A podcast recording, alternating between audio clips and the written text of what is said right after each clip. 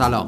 من فرشاد محمودی و این قسمت دوازدهم پادکست دایجسته پادکستی که مسائل نسبتا پیچیده دنیای اطراف ما رو به زبانی بسیار ساده براتون تعریف می‌کنه. این قسمت در تیر ماه 97 ضبط شده.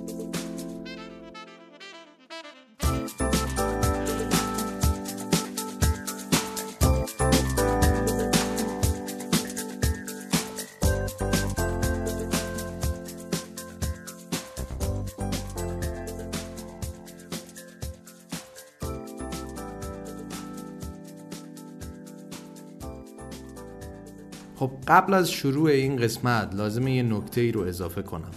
تو این مدت یه سری کامنت هایی من دریافت کردم مبنی بر اینکه دایجست این اطلاعات رو از کجا میگه و منابعش چیه. اول من بهتون اینو بگم که هر موضوعی که انتخاب می‌کنم تقریبا می‌تونم بگم که خودم اطلاعاتی در موردش روز اول نداشتم و در اصل با انتخاب هر موضوع یه پروژه‌ای برای من شروع میشه. که برم روش از جاهای معتبر جاهایی که جهتگیری شدید ندارن تحقیق و پژوهش بکنم و بفهمم موضوع از چه قراره و مطالب رو تقدم تأخرشون رو تنظیم کنم لحنش و ساختار گفتارش رو تغییر بدم پیچیدگیاش رو ساده سازی کنم بست مثالی بدم و بعد برای شما تعریف کنم. عین این دوازده تا قسمت رو خودم روز اول نمی‌دونستم داستانشون سر چیه. و در روند ساخت پادکست متوجه شدم. اصل داستان دایجست هم اصلا همینه که یه کسی که خودش یه چیزی رو نمی‌دونسته اومده نتیجه تحقیقاتش رو با بقیه به اشتراک بگذاره. از این به بعد هم برای شفافیت بیشتر لیست همه منابع رو برای هر قسمت منتشر می‌کنم که شما هم بتونید بهشون دسترسی داشته باشید. در ضمن یه تشکر ویژه هم از علی بندری عزیز از پادکست چنل بی و بی پلاس. بابت دادن این راهنمایی به من و حمایت همیشگیش که از پادکست دایجست داشته. خب بریم سراغ این قسمت. این قسمت مربوط به ماجرای فروپاشی سیاسی اجتماعی اقتصادی کشور ونزوئلاست. دلیل انتخاب این موضوع اینه که این یه فروپاشی معمولی نیست و یکی از شدیدترین افتهای اقتصادی دنیا به حساب میاد. و دلایلی هم که نقش داشتن در این فروپاشی چون یکی از رایجترین راه های گول زدن مردم در انتخاب های سیاسی هست احساس کردم که شاید لازم باشه مردم بیشتر راجع به این قضیه بدونن. مضاف بر اینکه خیلی وقتی داستان ونزوئلا رو میشنون خیلی شاخصه های مشابهی با اقتصاد ایران در وضعیت حال حاضرش می‌بینن و ترس از این دارن که یه روز ایران ونزوئلا نشه.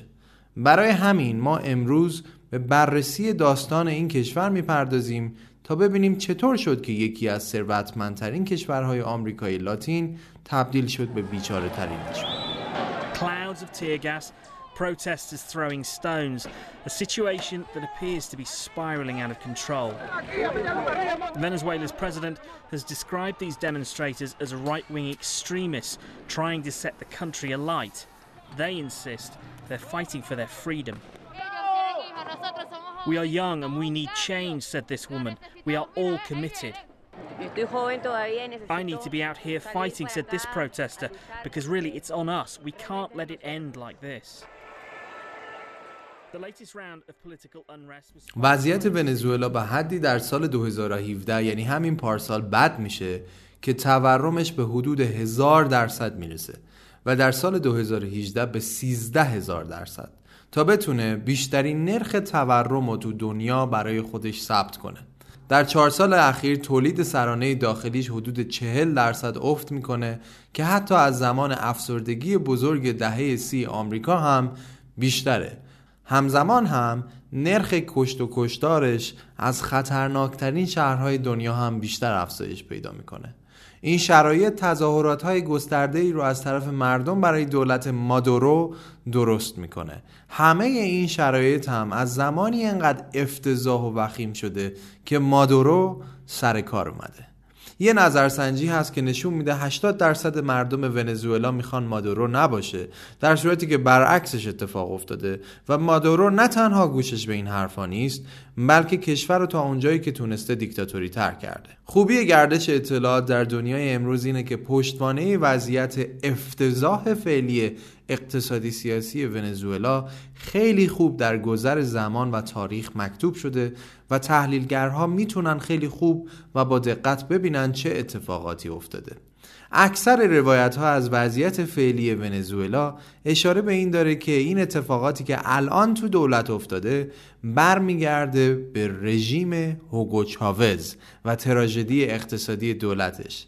در حالی که چاوز و دولت بعد از اون یعنی همین مادورو مستحق شدیدترین ها به خاطر سبب شدن وضع موجودن ولی ایرادات اقتصادی و سیاسی ونزوئلا بسیار سیستماتیک تر از این دو هست.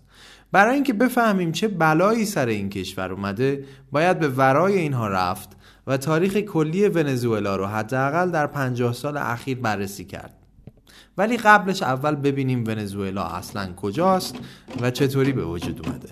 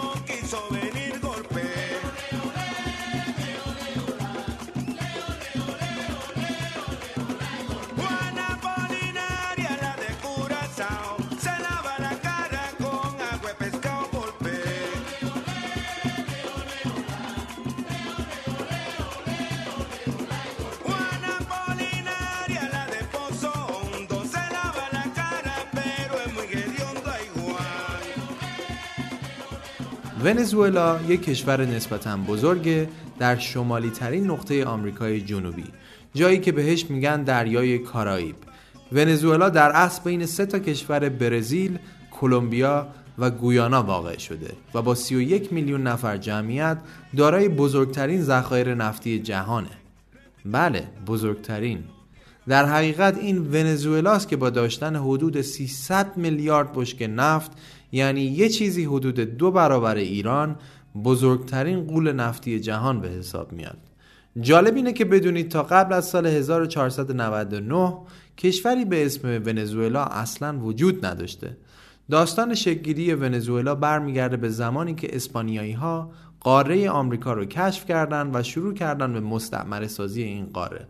البته ونزوئلا اولین جایی نبود که اسپانیایی ها پیداش کردن تا قبل از کشف شدن هم ونزوئلا البته ونزوئلا که نمیشه گفت ولی به صورت کلی یه سری قبایل مختلف بودن که دور هم زندگی می‌کردن و مثل خیلی از تمدنهای دیگه فعالیت اصلیشون کشاورزی، ماهیگیری و شکار بود. تا اینکه کریستوف کلم در سفر سوم خودش در سال 1498 جزایر مروارید شمال شرقی ونزوئلا رو کشف می‌کنه و این میشه مسیری برای اکتشاف های آتی اسپانیایی ها به طوری که یک سال بعد به رهبری یه شخصی به اسم آلونسو دی اوخدا امیدوارم که درست بگمش ونزوئلا کشف میشه. وقتی آلونسو به دریاچه مارکایبو می‌رسه همون جایی که الان این ثروت نفت زیرش خوابیده خونه های محلی هایی رو می‌بینه که روی آب ساخته شدن. و اینجاست که اسم ونزوئلا رو به معنی ونیز کوچک به خاطر شباهتش با ونیز ایتالیا انتخاب می‌کنه و اینطور میشه که اون منطقه اسمش میشه ونزوئلا پس ونزوئلا یعنی چی؟ ونیز کوچک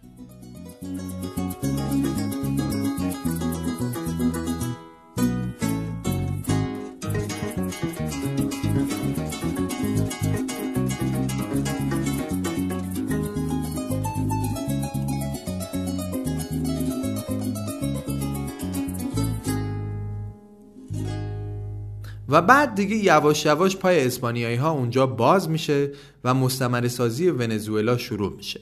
البته اون زمان ونزوئلا به اندازه مستعمره های دیگه آمریکای جنوبی برای اسپانیا اهمیت نداشت و بیشتر استفاده ای که می بردن شکار برده بود و سید مروارید. انقدر برای اسپانیا اهمیت آنچنانی نداشت که حتی به جای بدهی که به آلمان داشت چند سالی ونزوئلا افتاد برای بهره برداری دست آلمان. البته آلمانیا هم که در صدد کشف معادن فلزات گرانبهایی مثل طلا بودن نتونستن چیزی اونجا پیدا کنن. حالا شاید براتون جالب باشه که بدونید افسانه الدورادو یکی از دلایلی بود که آدمها اون زمان می‌رفتن برای اکتشاف به ونزوئلا. الدورادو که احتمالا تو زمان کودکیتون کارتون هاشو دیدید یه افسانه ای بود که یه شهری پر از طلاست که یه جایی در اون منطقه ونزوئلا و کلمبیا و اونورا مستطر شده. و این افسانه ای بود که اون زمان اسپانیایی های زیادی رو به هواش می‌کشید به اون سمت. البته خب چیزی هم هیچ وقت پیدا نشد. بگذاریم در نیمه دوم قرن 16 هم اسپانیایی ها گستره استعمارشون رو در ونزوئلا با سبک انکومینداسی که داشتن بیشتر کردند. انکومینداس در اصل یک سیستم تقریبا فئودالی بود که به افرادی که به نام پادشاهی اسپانیا منطقه رو فتح می‌کردن اجازه می‌داد تا اون فرد یه سری زمین داشته باشه و بومی های اون منطقه رو به شکل کارگرهای اجباری بهش می‌دادن که روی اون زمین ها براش کار کنن. به ازاش اون ارباب مثلا وعده می‌داد که من در مقابل حملات قبیله ها و افراد دیگه از شماها محافظت می‌کنم و از اینجور چیزا.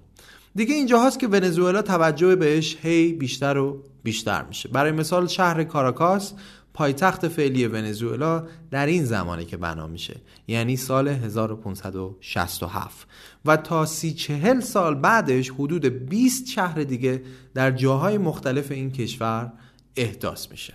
همونطور که گفته شد اقتصاد ونزوئلا در اون زمان بیشتر روی کشاورزی و دامداری بنا شده بود. ذرت، لوبیا، شکر، کاکائو و تنباکو.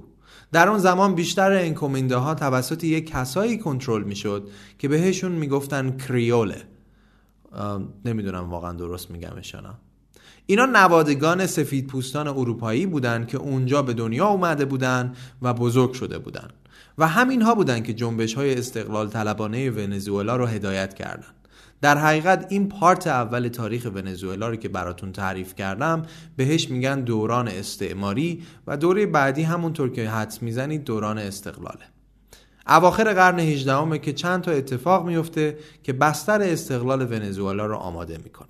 یکیش جنگ های ناپل اون با امپراتوری اسپانیاست که منجر به شکست اسپانیا میشه و قدرت اسپانیا رو کاهش میده و دومیش قدرت گرفتن قشر ارشد جامعه ونزوئلا همون اربابان کریوله بود که منجر به اولین قیام ها و مطالبات استقلالی شد که مثل الگوی همه انقلاب ها و جنبش ها اول با سرکوب مواجه میشه.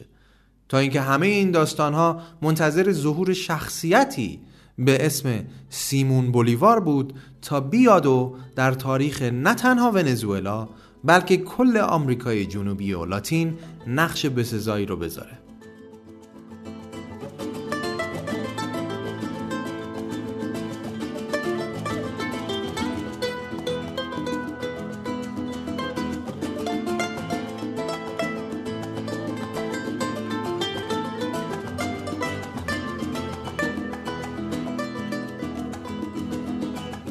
سیمون بولیوار رو که اسمش رو تو خیابونهای ایران خودمون و خیلی از کشورهای دیگه می‌تونید پیدا کنید خودش یکی از این اربابان یا به اصطلاح خانها بود که قیامی رو رهبری کرد که بعد از چندین سال جنگ با ارتش اسپانیا منجر به استقلال کشورهای فعلی ونزوئلا، کلمبیا، اکوادور، پاناما، شمال پرو، غرب گویانا و شمال غربی برزیل شد.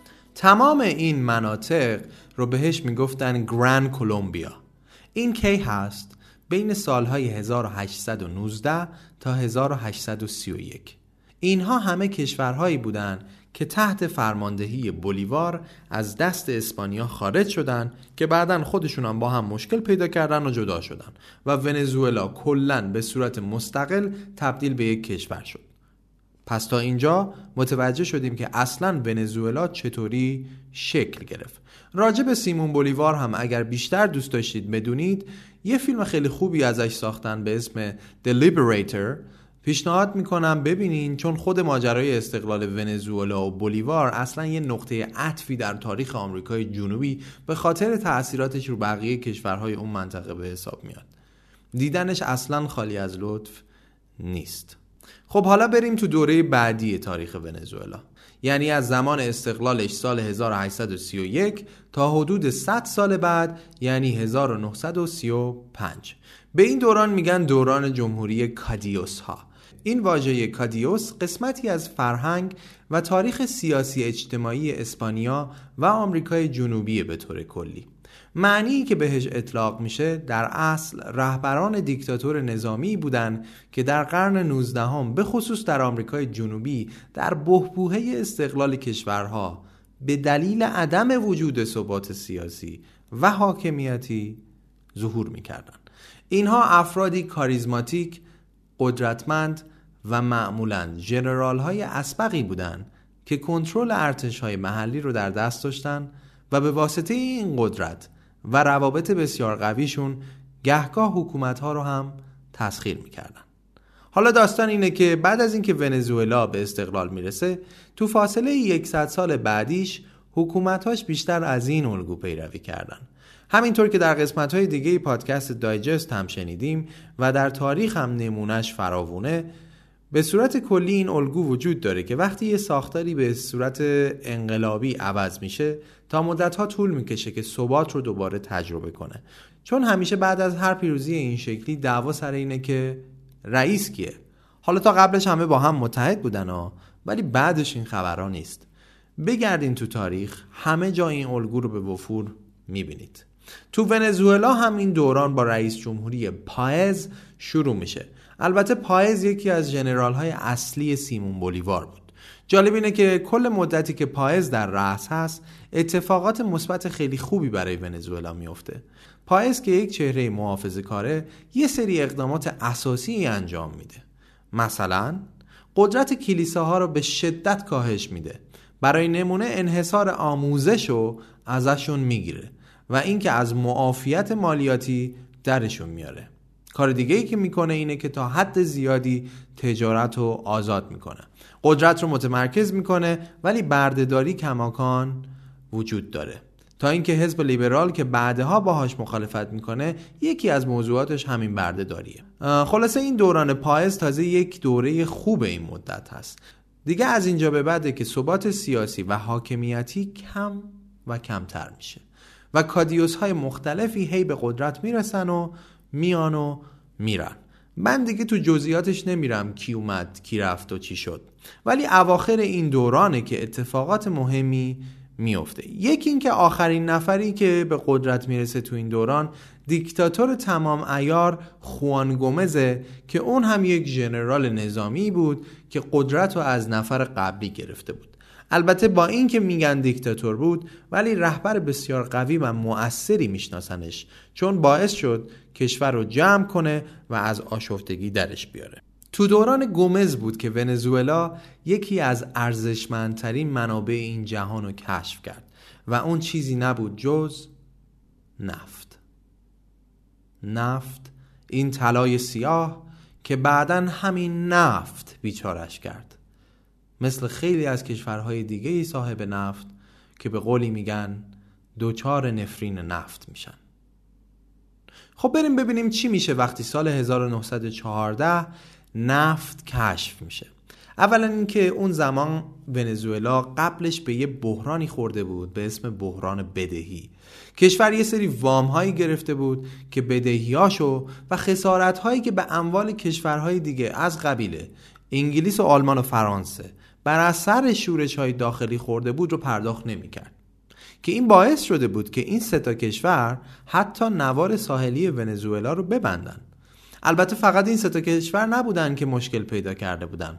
مثلا هلند حتی به نیروی دریایی ونزوئلا حمله هم می‌کنه.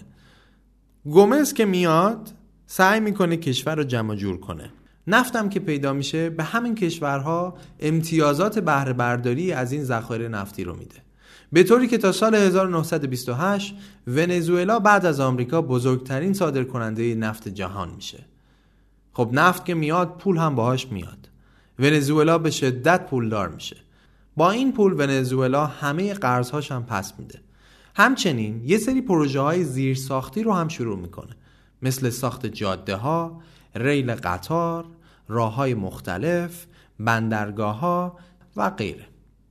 هرچند که درآمد نفت باز هم مثل خیلی جاهای دیگه به صورت مساوی در همه اقشار جامعه توضیح نمیشه و این پول فساد رو هم در کنارش زیاد می‌کنه. مثلا نیازهای مسکن و تحصیلات در این دوره نادیده گرفته میشن. در صورتی که گومز و مقامات ارشد دیگه هر روز خودشونو داشتن پولدارتر می‌کردن. به طوری که ثروتمندترین فرد ونزوئلا خود گومز بود و این قضیه تا مرگش که در سال 1935 اتفاق افتاد ادامه داشت. این دوره تقریبا آخرین مرحله از دوره کادیوس ها هستش. و با مرگ گومز میشه گفت ونزوئلا وارد برهه جدیدی از تاریخش میشه. البته در یک نوع تقسیم بندی دیگه از زمانی که نفت در ونزوئلا کشف میشه تاریخش کلا تغییر می‌کنه. ولی به صورت کلی از این سال یعنی 1935 تا دهه هفتاد هلوهوش ونزوئلا باز وارد یه دوران افتان و خیزان سیاسی میشه. این میاد اون میره تظاهرات میشه آشوب میشه کودتا میشه دوباره حکومت کودتایی ملغا میشه و به همین ترتیب. کلا از لحاظ سیاسی آروم و قرار نداره. از بس که تغییرات مختلفی توش شکل می‌گیره. ولی وقتی میگیم برهه جدید منظور اینه که این اولین بار در تاریخ ونزوئلا که پیروزی های حزبی به وجود میاد. در اصل مفهومی به اسم حزب قدرت می‌گیره و تشکل های حزبی منجر میشن به همراه کردن توده مردم و تغییرات حکومتی. Voy a dedicar mi canto a mi patria y mi bandera.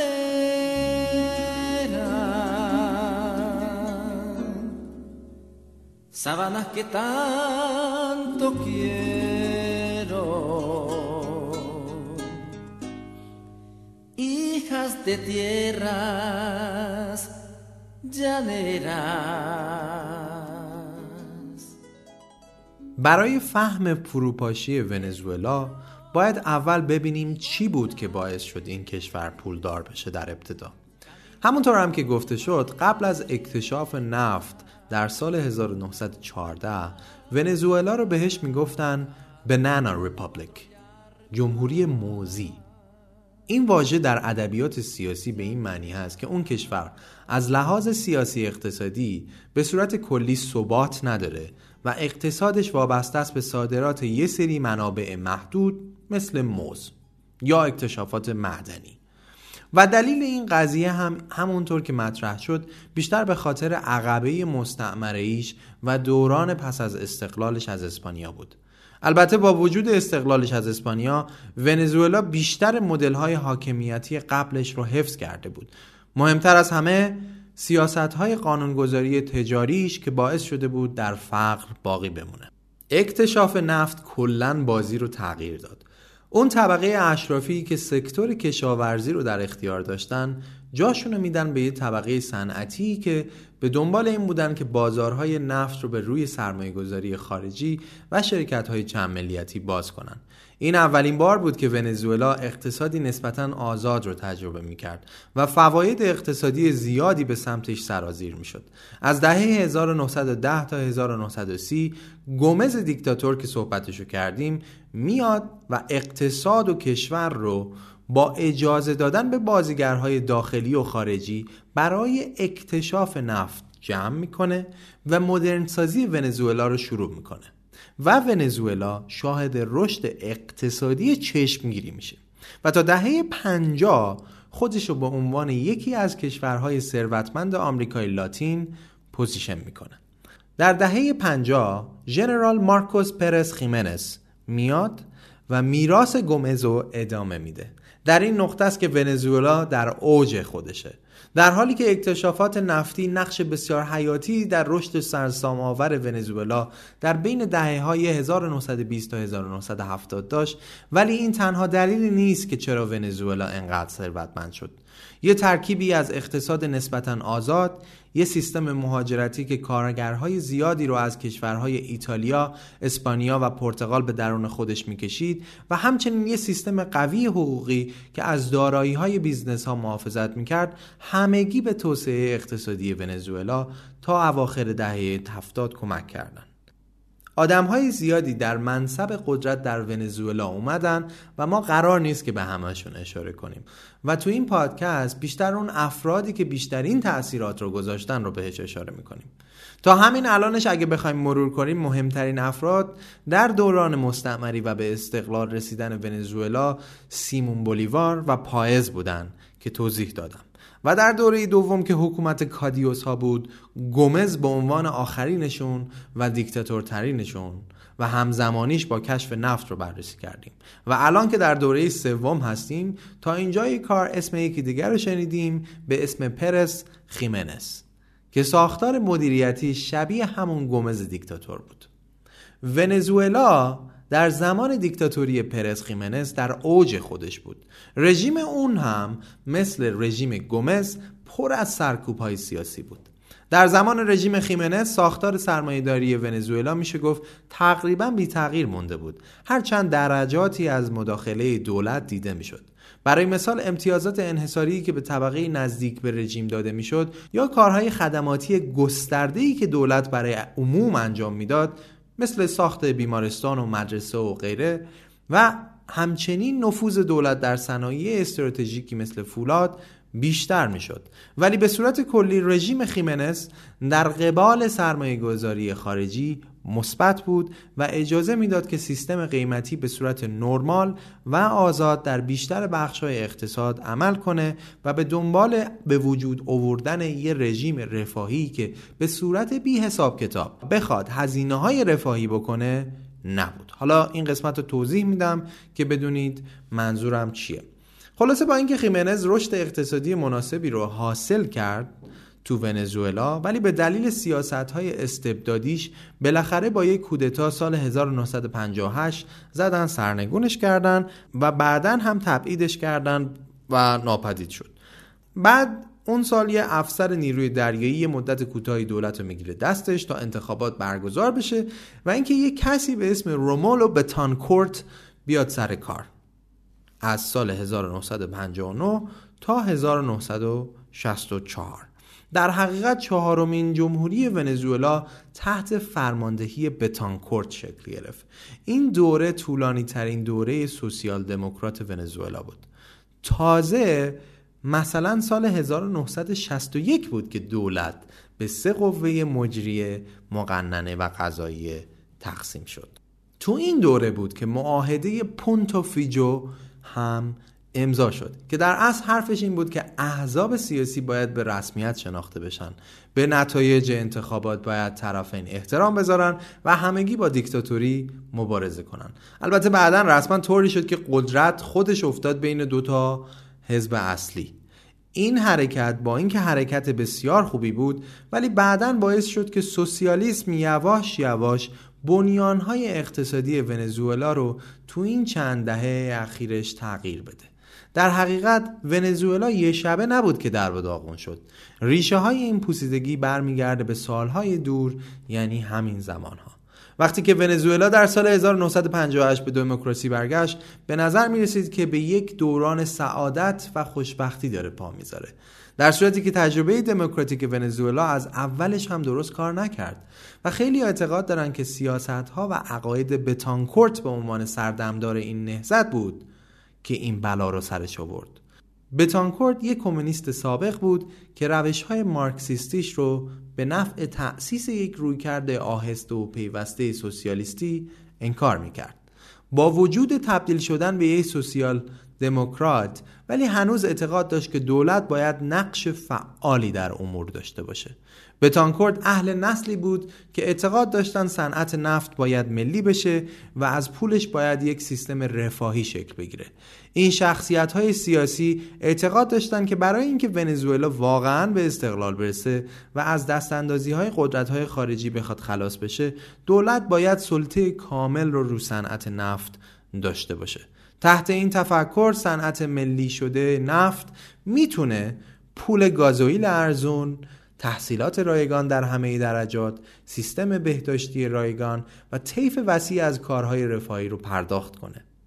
این منطق در بین اقشار کم درآمد و متوسط خیلی تاثیر گذاشت و به قولی به دلشون نشست و باعث شد این اقشار بدنه اصلی حامیان حزب بتانکورت رو شکل بدن در ذاتش این چشمانداز از ساختار اقتصادی به این اعتقاد داشت که اقتصاد باید به صورت مرکزی یعنی توسط دولت مدیریت بشه. نفت باید توسط دولت تولید و مدیریت بشه. اقدامات زیادی بتانکورد انجام میده برای اقتصاد ونزوئلا که حالا من تو جزء همشون نمیرم چون از حوصله ما خارج خواهد شد. ولی یه ارمغانی که اساسا این دولت و حتی دولت های دیگه هم با خودشون می آوردن کسری بودجه شدید بود و انگار نرم شده بود دیگه این حالت. دلایل کسری بودجه زیاده ولی یکی از این دلایل هزینه های زیاد در قسمت رفاهی جامعه بود. برای اینکه یه تصوری از برنامه های رفاهی داشته باشین. مثلا همین یارانه ای که ما الان داریم دریافت می‌کنیم که نمی‌دونم چقدر حدود 45 تومن ایناست این یک هزینه رفاهی حساب میشه. حالا اونجا به این شکل شاید نباشه ولی کلا این داستان ذاتا از این جنسه.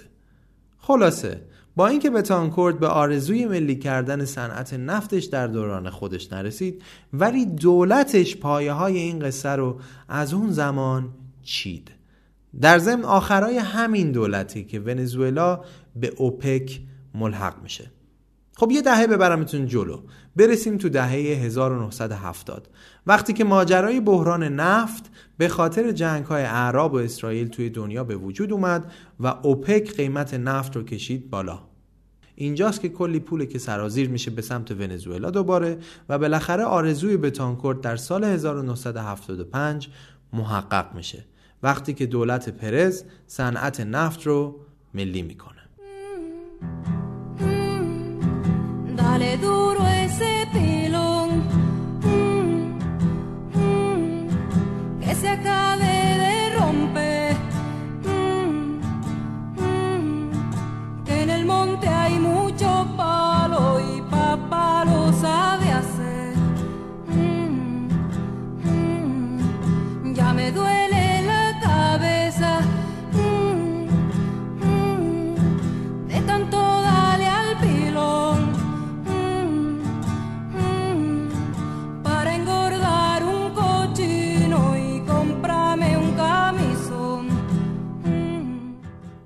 همین ملی شدن صنعت نفت مسیر ونزوئلا رو تغییر میده. دیگه ونزوئلا تبدیل شده بود به یک پتروستیت یعنی کشوری که اقتصادش داره بر اساس نفت اکثرا میچرخه. دیگه به جای اینکه ونزوئلایی ها مالیات پرداخت کنن به دولت به ازای محافظت از دارایی هاشون یا آزادی های مشابه این دولت ونزوئلا بود که یه جورایی داشت با رشوه دادن به مردمش از طریق برنامه های گسترده رفاهی تسلطش رو روی اونها حفظ می‌کرد. در صورتی که در کشورهایی که قالب سیاسی آزادتر و به قول معروف لیبرالتری دارن از مردمشون مالیات می‌گیرن و در ازاش این دولت ها هستن که خدماتی ارائه میدن که از زندگی آزادی ها و دارایی هاشون محافظت می‌کنه. دولت صاحب مردم نیست. در نتیجه ابزار کنترلی در اختیار مردم قرار میده که یه وقت دولت ها پاشون رو بیشتر از گلیمشون دراز نکنن. دولت پرز میاد از قدرت دولت استفاده می‌کنه برای تأمین مالی پروژه های رفاهی گستردش. پروژه هایی که دل عوام رو با خودش می‌برد. در نتیجه کسری بودجه و بدهی های خارجی شده بود نرم طبقه سیاسی ونزوئلا. حالا الان خیلی ها ممکنه این سوال براشون پیش بیاد که خب مگه چه اشکالی داره این برنامه های رفاهی؟ ببینید اینجا داریم راجع به یه مقوله ای صحبت می‌کنیم به اسم پوپولیسم که نمونهش در همه جای دنیا من جمله ایران خودمون زیاد دیده میشه.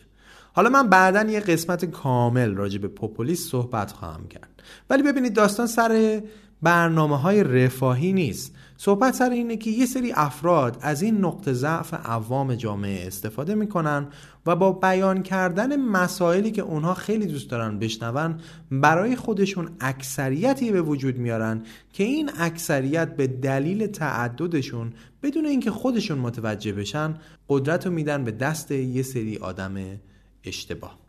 چیزی که وجود داره اینه که به صرف اینکه اکثریت ممکنه یه چیزی رو حمایت کنه الزاما ممکنه این درستترین کار نباشه. برای مثال شاید یه جامعه این که قشر فقیر و متوسط رو به پایینش بزرگه ممکنه سوبسیت ها یا یارانه های دولتی رو به شکل پول نقد بیشتر ترجیح بده. تا اینکه دولت بگه من این پول رو چند سال ازتون قرض می‌گیرم تا براتون زیر ساختایی آماده کنم که مولد ثروت باشه. چرا؟ چون که همه علم اقتصاد و کشورداری بلد نیستن که الزامن. طبقه عوام اون صد هزار تومن رو بیشتر لمس می‌کنه تا بخواد فکر ساخت زیر ساخت و بازگشت سرمایه طولانی تر باشه. درکش وجود نداره. حالا یه سری آدم میان که می‌شناسن این طبقه چی می‌خواد بشنوه و چی می‌خواد بهشون داده بشه تا بتونه حمایتشون رو داشته باشه. در نتیجه به هزینه فلج کردن کشور در بلند مدت بله برنامه های رفاهی هم درست می‌کنه. در اصل کسی با برنامه های رفاهی مشکل نداره. این نحوه انجامشه که سوال برانگیزه و مخصوصا انگیزه پشتش. شما یه صد هزار تومن بهتون رسیده. سوال اینه که اگه بخواید به کسی کمک کنید پنجاه تومن از این صد تومن رو می‌دید یا صد تومن رو توی یه چیزی سرمایه گذاری می‌کنید که ماهیانه هفتاد تومن بهتون برگردونه و پنجاه تومن از اون سود رو کمک می‌کنید؟ کدوم پایدارتره؟ در صورتی که اگه اکثریت عوام باشه همون اول پولو ببینه می‌خواد بکشتش از دستت بیرون. حالا تو هی بیا بگو من اقتصاد خوندم و من می‌دونم اقتصاد چجوری کار می‌کنه و این به نفع نیست. کسی گوش نمیده. اینجاست که اکثریت الزاما درست نیست. این جمله مخصوص اون دسته از آدم هایی که فکر می‌کنن همیشه رأیگیری تو جلسات بهترین و درستترین کاره. نیست. اکثریت همیشه درست نمیگه. خلاصه در این نقطه است که اقتصاد ونزوئلا بسیار سیاسی میشه. این پول هایی که به خاطر فروش نفت وارد کشور میشه به عنوان مسکنی برای عوام استفاده میشه. در حقیقت ثروت واقعی با وجود شکوفایی اقتصادی اون دوران آنچنان به وجود نیومد. وقتی که سیاستمدارها در تصمیم گیری های business ی دخیل میشن دیگه اولویت اولشون بهرهوری و انتخاب مصرف کننده نیست بلکه منافع دولت بیشتر خواهد بود. البته که ملی شدن صنعت نفت به صورت آنی اقتصاد ونزوئلا رو زمین نزد ولی بستری برای پوسیدگی سازمان ها به وجود آورد که در دهه 80 و 90 کاملا خودشو نشون داد. وقتی که دیگه قیمت نفت در دهه 80 افت کرد و اقتصاد کلش افتاد پایین این دوران خوشی دهه 70 هم یواش یواش تموم شد. البته همون موقع هم بسیاری از انتفاعات اقتصادی در قشر خاصی از دولت مرده و پارتی های بین خودشون بود. سرانه تولید داخلی افت کرد. بیکاری زیاد شد. تورم افزایش پیدا کرد. ارزش پول ملی افتاد و بیاعتمادی زیاد نسبت به اقتصاد باعث خروج ارز زیادی از ونزوئلا شد که همه این مشکلات و عدم توانایی پرداخت بدهی‌های ملی باعث یکی از بزرگترین بحران‌های ونزوئلا شد. بعدش هم که هررا کمپین سر کار اومد از اون اول می‌دونست که این هزینه هایی که دولت پرز می‌کنه پایدار نخواهد بود و حرفش این بود که من یه مملکتی تحویل گرفتم که تو بدهی داره غرق میشه. با اینکه هررا کمپینز ارزیابیش درست بود ولی خودش هم سیاست های مشابهی رو انجام داد. بولیوار واحد پولی که یه روز یکی از باثباتترین پولهای آمریکای جنوبی بود تبدیل شده بود به یکی از بیارزش ترین ها پس می‌بینید قضیه ونزوئلا الان بار اولش نیست که اینجوری شده. الان به خاطر توسعه ارتباطات و شبکه های اجتماعی که آدم ها خیلی متصلن و خیلی سریع می‌فهمن چه بود و چه شد اون زمان قدرت اتصال مردم تو دنیا انقدر نبود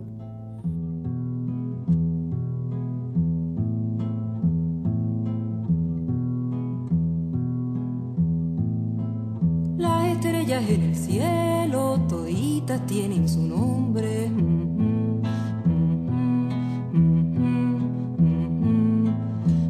Estrellas en el cielo, toditas tienen su nombre.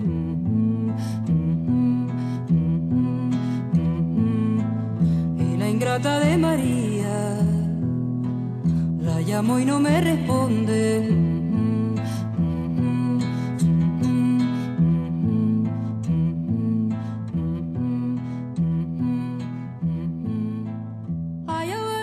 دولت هم سعی می‌کرد که با راهکارهای جلوی این خروج ارز رو بگیره.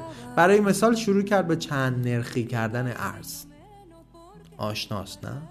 بعد تو دولت بعدیش خبرهای متعددی میومد از اینکه یه سری ها در دل دولت به خاطر سوء استفاده از این چند نرخی بودن ارز وحشتناک فساد می‌کردن. افراد نزدیک به دولت ارز با قیمت پایین رو تو بازار آزاد به قیمت آزاد میفروختن. این اتفاقات در دهه 80 تازه بستری بودند برای بیارزش شدن بیشتر پول. کنترل بیشتر روی ارز و سیاست های مالی بیمسئولیتانه. تمام این فجایع اقتصادی یک شرایط پر از استرسی رو درست کرده بود که حتی نفت هم دیگه به خاطر قیمت های پایینش نمی‌تونست کمکش کنه. برای اینکه ونزوئلا خودشو بتونه نجات بده باید یه سری از اصلاحات اساسی اقتصادی انجام می‌داد. ولی به جای اینکه این کار رو انجام بده به جاش دوباره پرز. همونی که خودش مسبب همین هزینه کردهای سرسام آور بود. میاد و دوباره رئیس جمهور میشه. پرز این بار با این کمپین اومد که من ونزوئلا رو برمیگردونم به دوران اوج خودش یعنی همون دهه هفتاد که قیمت نفت بالا بود. فقط با این تفاوت که دیگه قیمت نفت اونقدر نبود. وقتی پرز دوباره اومد سر کار متوجه شد این ونزوئلا دیگه اون ونزوئلا نیست. اقتصاد کامل داره از هم میپاشه. با اینکه تغییرات بسیار زیادی هم انجام داد که برای خود پرز و حزبش خیلی بود ولی کماکان اصل و بنیان اقتصاد پارتی بازی که قدرت دست یه عده خاصی هست سر جاش بود و نمیذاشت تغییرات اساسی اتفاق بیفته. تو همین اسنا مجبور شد یه سری سیاست های اقتصاد ریاضتی هم مطرح بکنه. مثلا سوبسید گازوئیل رو که قبلا می‌داد و برداشت و باعث شد قیمت حمل و نقل افزایش پیدا کنه. این سوبسید رو هم قبلا خودش بنا کرده بود که جزی از برنامه های رفاهی اجتماعیش بود. همین کار باعث شد بهونه ای باشه تا ملت بریزن تو خیابونا و سر سیاست های ریاضتی پرز تظاهرات کنن و این ماجرای معروف کاراکاز رو ساخت که مردم شروع کردن به تظاهرات ها و قارت گسترده شهرها. درگیری های بین پلیس و مردم هم صدها کشته از خودشون به جا گذاشت. پس این تظاهرات هایی که می‌بینید الان قبلا در یک سطح بسیار بزرگ اتفاق افتاده. ببینید کی بوده. از دل همین تظاهرات یک کسی که خودش نظامی بود قد علم کرد و اومد وسط میدون برای کودتا که احتمالا خیلی اسمشو شنیدید هوگو چاوز Pongo por delante de nosotros al comandante de todos los comandantes, al Cristo Redentor, crucificado y resucitado, al Cristo y su mensaje liberador, al Cristo y su mensaje de amor, de la justicia social. Y los llamo a todos. Los que quieran patria, vengan conmigo para que sigamos haciendo patria.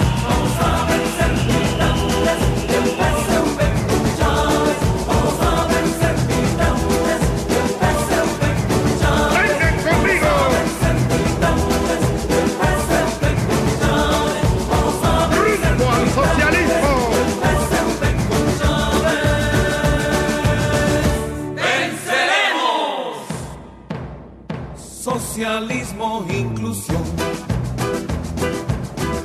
solidaria. اولین اقدامش برای کودتا شکست می‌خوره و میفته زندان. زمان پرز یک کودتای دیگه هم انجام میشه که اون هم شکست می‌خوره که باعث سرنگونی دولتش نمیشه. ولی در نهایت پرز در سال 1993 به خاطر ناشایستگی مجبور به استفا میشه. انتخابات میشه یه رئیس جمهور دیگه میاد و اون میاد به چاوز عفو ریاست جمهوری میده و در اصل آمادش می‌کنه برای رسیدن به قدرت در سال 1990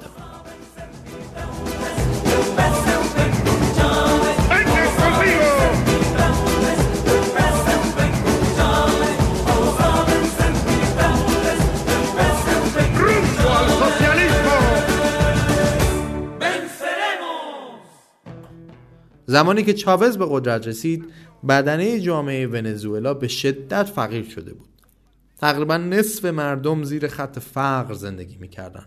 تورم سالانه بیش از سی درصد بود. درآمد نفتی کاهش پیدا کرده بود و سیستم دو حزبی ونزوئلا اعتبار خودش به خاطر گندهای زیادی که زده بود جلوی مردم از دست داده بود.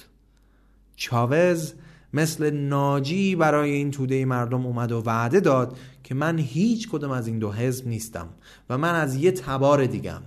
من فساد و ریشهکن می‌کنم فقرا رو از این وضع نجات میدم و قدرت طبقه ای که فکر می‌کنن برتر هستن رو کاهش میدم. اصلا قانون اساسی رو تغییر میدم و چنین و چنان. خب تو اون شرایطی که مردم داشتن هلاک می شدن معلومه که این وعده ها رو شنیدن از یه نفری که متعلق به هیچ کدوم از احزاب فعلی نبوده با تمام وجود پذیرفته میشه. ولی مردم هیچ ایده ای نداشتن که قرار اتفاقا تو چه مخمسه ای بیفتن. یه تئوری هم هستش که میگن یکی از دلایلی که پوپولیسم ظهور می‌کنه به خاطر بستری شبیه به همینه که آماده میشه برای پوپولیست ها اشتباه نکنیم. سوالات و موضوعاتی که چاوز روشون دست گذاشته بود موضوعات غلطی نبودن. اصلا صحبت سر اینه که پوپولیستا سوالاتی که مطرح می‌کنن سوالات درستیه. ولی جوابهایی که به این سوال ها میدن الزاما شاید درست نباشه. حالا این آقای چاوز کی بود؟ کسی بود که دهه 50 خودش در فقر به دنیا آمده بود و به ارتش ملحق شده بود. شاید اگه از کسایی که براش الگو بودن یکم درک کنید که شخصیتش چه شکلی بوده. این اشخاص سیمون بولیوار، مارکس و چگوارا بودن. حتی وقتی که رئیس جمهور شد اسم کشور هم عوض کرد به جمهوری بولیواری ونزوئلا. انقدر روحی انقلابی داشت. حالا چه کارایی کرد؟ اولا که در قانون اساسی تغییرات بسیار زیادی اعمال کرد. مسئولیت امنیت داخلی رو داد دست ارتش. کار دیگهش این بود که تقریبا بیشتر صنایع بزرگ و دولتی کرد و کاملا برعکس خصوصی سازی عمل کرد. کنترل ارز دولتی سازی برنامه های رفاهی برای طبقه کارگر دادن اختیارات زیاد به دولت همراستایی با دولت های چپ مثل فیدل کاسترو در کوبا و کمک به برنامه های ضد آمریکایی اوساره هوگو چاوزه. در زمانی که رئیس جمهور بود اعتراضات و تظاهرات های زیادی از طرف طبقه بالا و متوسط رو به بالای جامعه می‌دید. ولی به خاطر برنامه های رفاهی که برای قشر کارگر می‌کرد از بیس حمایتی خوبی برخوردار بود و تو رفراندوم ها و انتخابات رأی می آورد در دوران چاوز یه بار دیگه قیمت نفت افزایش پیدا کرد و کمک حال بسیاری از برنامه های رفاهی شد. که بتونه این حمایت و کماکان داشته باشه و به برنامه های خودش ادامه بده. یعنی دوره 2003 تا 2010 همین چاوز بود که با استفاده از این پول نفت فقر رو در جامعه نصف کرد. سوبسید مواد غذایی می‌داد. سیستم بهداشت رایگان رو به وجود آورد. به حمل و نقل یارانه پرداخت می‌کرد. همه این چیزا خوبه نه؟ بله. البته چاوز کاری که نکرد این بود که وابستگی اقتصاد به نفت کم نکرد و برای اینکه دوباره رای بیاره این برنامه های رفاهی رو ادامه می‌داد. ولی خوب می‌دونست که اگه قیمت نفت افت کنه هیچ کدوم از این سوبسیدها و یارانه ها رو دیگه نمی‌تونه پرداخت کنه. این همون زمانیه که تو ایران احمدی نژاد رئیس جمهور بود. همون زمانی که ایران هم بیشترین درآمد نفتی تاریخ خودش رو ثبت کرد. ولی به خاطر تحریم ها بیشتر هزینه ها براش دو برابر تا سه برابر می‌شد. اتفاقا ونزوئلا هم با آمریکا در دوران چاوز سر سازگاری نداشت و خیلی هم بد درگیر بودن. تا جایی که ونزوئلا شدیداً تحت تحریم های آمریکا بود. کلا از ماجرای ونزوئلا یه سری تحلیل ها هم مبنی بر اینکه چون ونزوئلا به سمتی رفت که پای آمریکا رو از صنعت نفتش کشید بیرون آمریکا یه برنامه چند ساله ای رو شروع کرد مبنی بر اینکه اقتصاد ونزوئلا رو تا اونجا که می‌تونه منزوی تر کنه. این درگیری خب همونطور که گفتیم در دوران چاوز بیشتر شد. وقتی که حق پرداخت امتیاز کشورهای دیگه از صنعت نفتش رو بالا برد. یا از یه طرف دیگه با ایران و اوپک و کشورهای دیگه سر ناسازگاری با آمریکا رو شروع کرد. البته همین ونزوئلا قبلا در دوران پرس خیمنس بسیار روابط قوی با آمریکا داشت و حتی مدال هم از دولت آمریکا به خاطر کمک شایانی که به صنایع نفتی آمریکا می‌کرد گرفته بود. در نتیجه صحبت سر این که آمریکا که می‌بینه یه کشوری داره جلوش قد علم می‌کنه براش برنامه ریخته تا بزنتش زمین با تحریما و هزار تا کار دیگه. البته ناگفته نماند که از یه طرف هم خیلی اعتقاد دارن که این اناد و دشمنی کشورها به هر حال همیشه بوده و هست و خواهد بود. و این خود کشوره که اگه بخواد می‌تونه خودشو بکشه بالا و اجازه نده این اتفاق بیفته. مطرح میشه که ونزوئلا فرصت اینو داشته که بخواد با نفت زیادی که در اختیارش بوده اقتصادش رو به صورت واقعی ترمیم کنه. ولی به خاطر فساد رهبرانش ساده انگاری مردمانش ندانمکاری ها سوء مدیریت ها به این دشمنی ها که همیشه وجود دارن فضای بیشتری داده. اتفاقا در دوران چاوز هم بود که رابطه ایران و ونزوئلا خوب شد. یعنی زمانی که خاتمی رئیس جمهور بود. به طوری که ارزش معادلات ایران و ونزوئلا از یه چیزی حدود 170 80 هزار دلار در سال 2001 تا چند صد میلیون دلار تا 2008 می‌رسه. همین بانک ایران ونزوئلا رو که دیدید احتمالا از سر مبادلات بین دو تا کشور به وجود اومده. کلا هم چاوز هم ایران مخصوصا در دوره احمدی نژاد تفکرات شدید ضد امپریالیستی آمریکا داشتن. خیلی هم با هم عجین شده بودن این دوتا. زمانی که حتی ونزوئلا می‌خواست یه سری از فانتوم های F-16 رو به ایران بفروشه این خبر تو دنیا خیلی صدا کرد و نگرانی های آمریکا از حضور ایران تو غرب دنیا بیشتر و بیشتر شد. از لحاظ ادبیات هم احمدی نژاد میشه گفت خیلی شباهت خاصی به چاوز داشت. حالا وارد این جزئیات نمی‌خوایم بشیم. بگذریم. خلاصه اینکه این آقای چاوز با این برنامه هاش همینطوری پیش میره تو انتخابات 2012 و باز هم پیروز میشه. ولی 2013 از سر سرطان میمیره. که اگه یادتون باشه احمدی نژاد هم برای مراسم خاکسپاریش رفت ونزوئلا.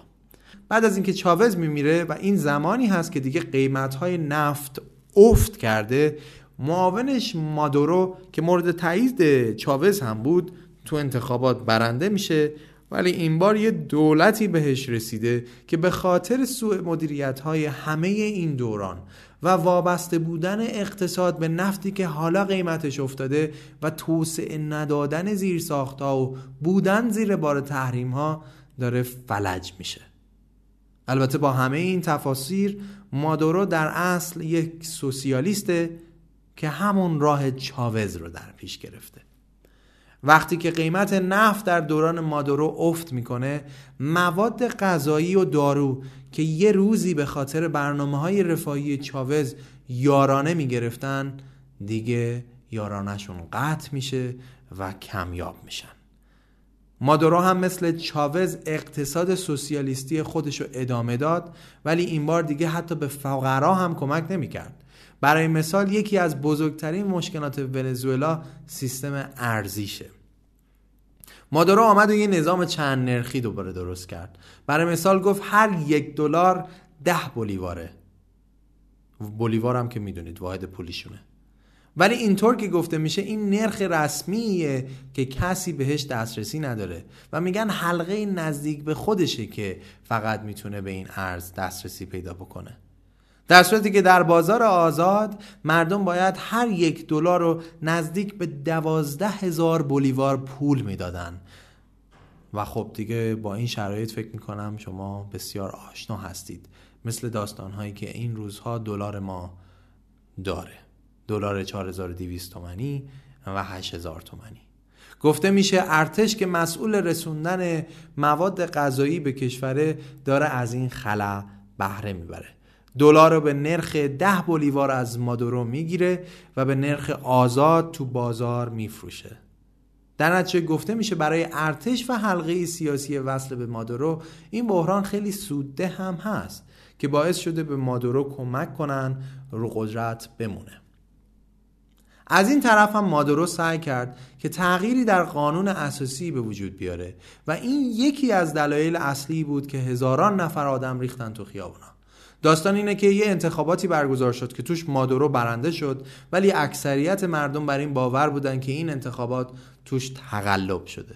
اکثر جامعه بین المللی هم این انتخابات رو محکوم کردن از جمله اتحادیه اروپا و آمریکا. آمریکا هم کمافی‌السابق حتی تحریم های اقتصادی و مالی وضع کرد به دولت مادورو.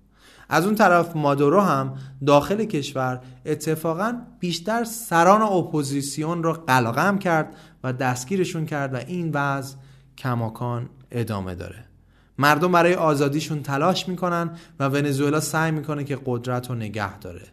همزمان تورم کماکان در حال افزایشه قحطی مواد غذایی و دارویی چشم می‌گیره و ونزوئلا از لحاظ شاخص فلاکت به یکی از بدترین کشورهای دنیا تبدیل شده.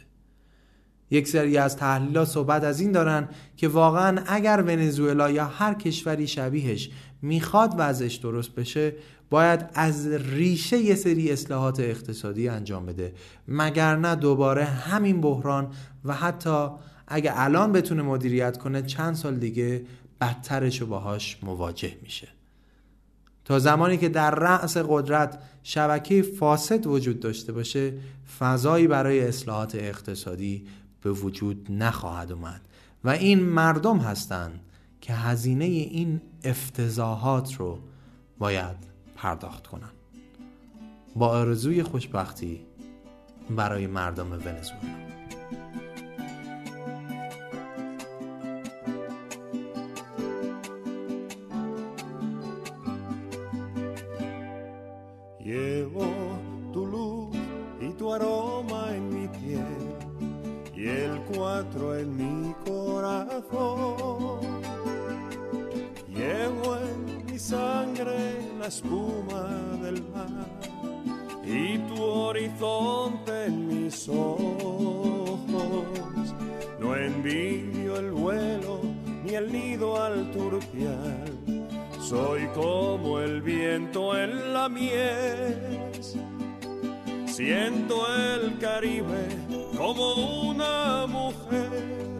Así, ¿qué voy a hacer? Soy desierto, selva,